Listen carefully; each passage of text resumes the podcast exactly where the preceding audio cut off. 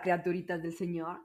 Estamos de nuevo en un podcast. Sé que no querían escucharme, pero tengo un invitado, compañero y no amigo Francisco. Preséntate, José. Pues sí, chicos, hicimos una colaboración que nadie pidió, pero todos necesitábamos. Posdata, sí soy tu amigo.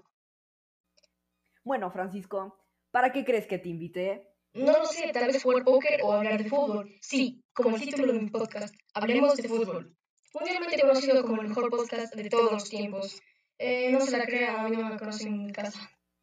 Efectivamente, mi muy buen compañero, sé que te obligué a venir, pero estás en lo correcto. Vamos a hablar de fútbol y computadoras, opinando un poco de los dos temas y haciendo unas muy buenas preguntas. ¡Vamos! Bueno, ¿qué estamos esperando? Empecemos. Eh, ¿Cuál es tu equipo favorito? Muy buena pregunta. Obviamente, el Betis. ¿Qué piensas de esas personas que no saben utilizar una computadora? Para algunas personas es difícil manejar una computadora. No las culpo, es algo un poco complejo, pero para nosotros que somos jóvenes se nos puede hacer difícil comparado a una persona de mayor edad. ¿Qué opinas sobre la caída económicamente de, de algunos clubes por la pandemia? Que igual que todo el mundo tuvieron muchas pérdidas. Siguiente. ¿Qué piensas de las clases online?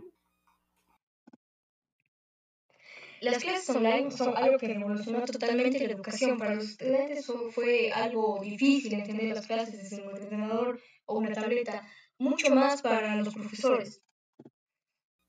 Muy interesante. Bueno, terminando con la ronda de preguntas rápidas y para romper el hielo, ¿por qué elegiste ese tema?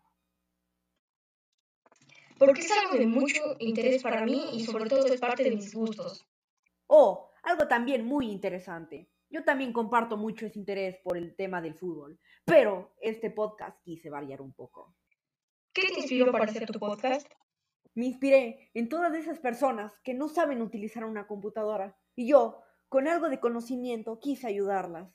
También porque quería pasar el año. Bueno, ha terminado nuestra colaboración. Sí, lo sé, ni Marvel ni DC se compararía con esto, pero esto ha terminado. Gracias por escucharnos. Pero bueno, ¿qué es esta falacia? Duró muy poco.